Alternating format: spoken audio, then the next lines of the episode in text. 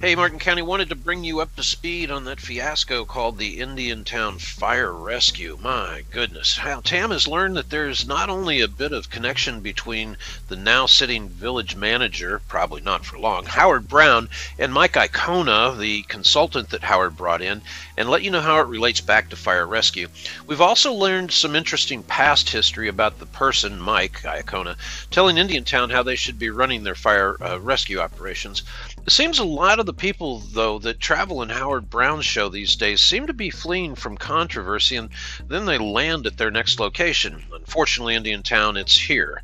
We're not sure what we're going to bring you up to speed on will sit well with the good mayor, Janet, who has been calling everyone she doesn't like a racist, but she'll have to deal with that herself. It's important to know those people, we have always said, that you're standing alongside in your life.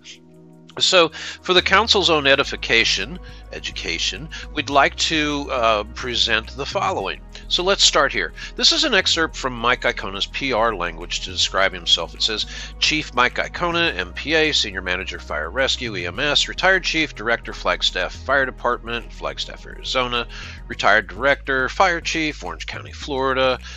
Chief Iacona has 38 years of fire service experience, with the last 17 years as a fire chief. He currently serves as fire chief for the city of Flagstaff, Arizona, and has held this position since 2002.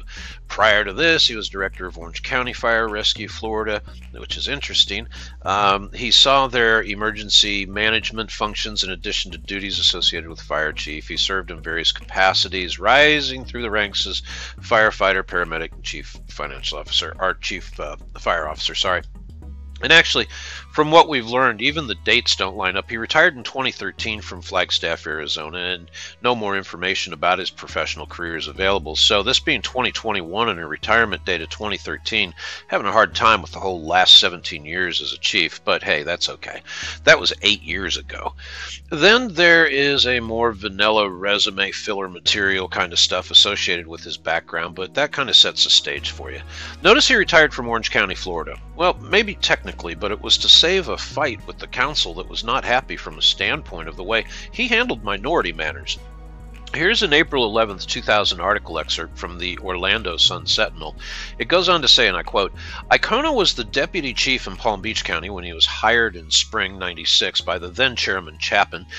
He replaced Chief Mitch Floyd, who was demoted from chief in 95, not long after several firefighters were found urinating on photos of Chapin and the then commissioner Mabel Butler. That incident also was related to frustrations over the department's hirings, though officials said Floyd's demotion had nothing to do with that. Now, Iacona, in the same story, who back at the story time made $105,123 a year, has presided over a fiery 4 years at the department. Now, this being in Orlando, years that saw diversity issues flare up and consume not just the department, but also public attention.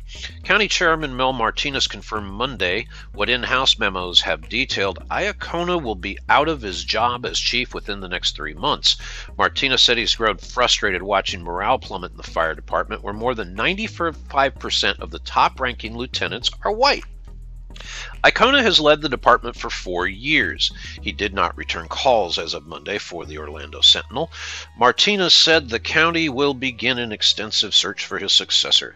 County Commissioner Homer Heritage, who last month called for Iacona to be fired, said Martinez made a courageous decision.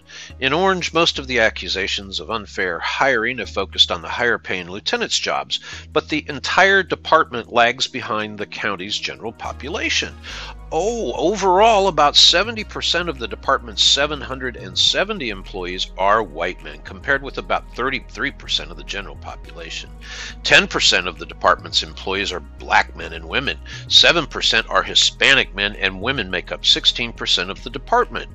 Of the 122 lieutenants, only 4 are minorities. 2 are black, 1 Asian, 1 is Native American, and none are Hispanic.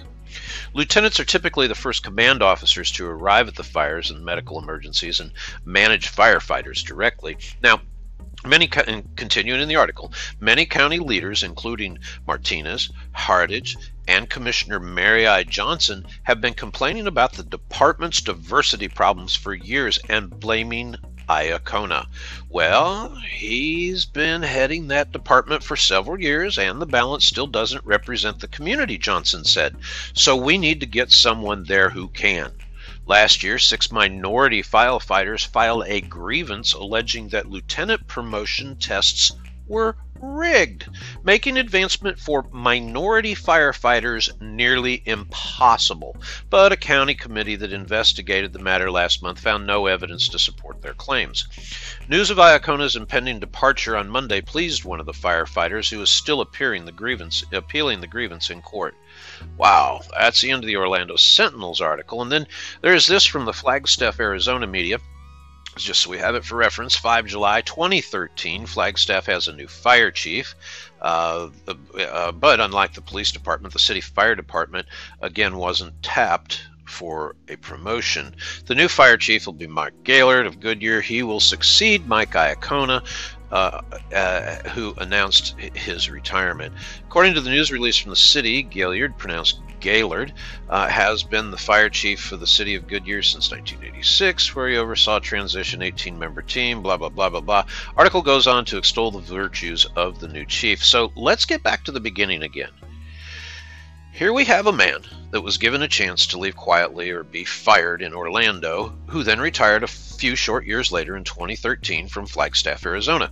This according to news sources and his own propaganda. He's well educated and has held positions in the past that do qualify him to have an educated opinion on fire rescue matters. There is an interesting association, though, that should be made so you can keep the players straight. If you've been following TAM for any length of time, we've been reporting to you that the village manager, Howard Brown, is a member of several organizations. One of those organizations is the international globalist group known as the ICMA, or International City Managers Association. Now, take a look at this from the public relations material from CPSM's website. And I quote, "The ICMA Center for Public Safety Management was launched by ICMA to provide support to local governments in area police, fire, and emergency medical service." Oh, golly gee, Beeve. Oh, so the CPSM is tied at the hip with the ICMA. How convenient. It just so happens we have a whole industry of consultants that think their international globalist standards are exactly what this quiet little 6,800-person village needs, I guess. It turns out we're not the first ones either. Folks, you are being led down a path that is ripe with the potential for deceit and self-enrichment. Just not for you, unfortunately. With the people that are leading some of your more immature and inexperienced council members' egos, the time now is to say no. We'll have more to follow on this topic as our team continues to get you the facts you need to stay informed. And as always, be sure to like us on Facebook and follow us on TalkAboutMartin.com so you can get the insider scoop on the events that affect your day-to-day. We have a Tony Z exclusive you don't want to miss, and we'll be bringing it to you in the next day. So in the meantime, stand by.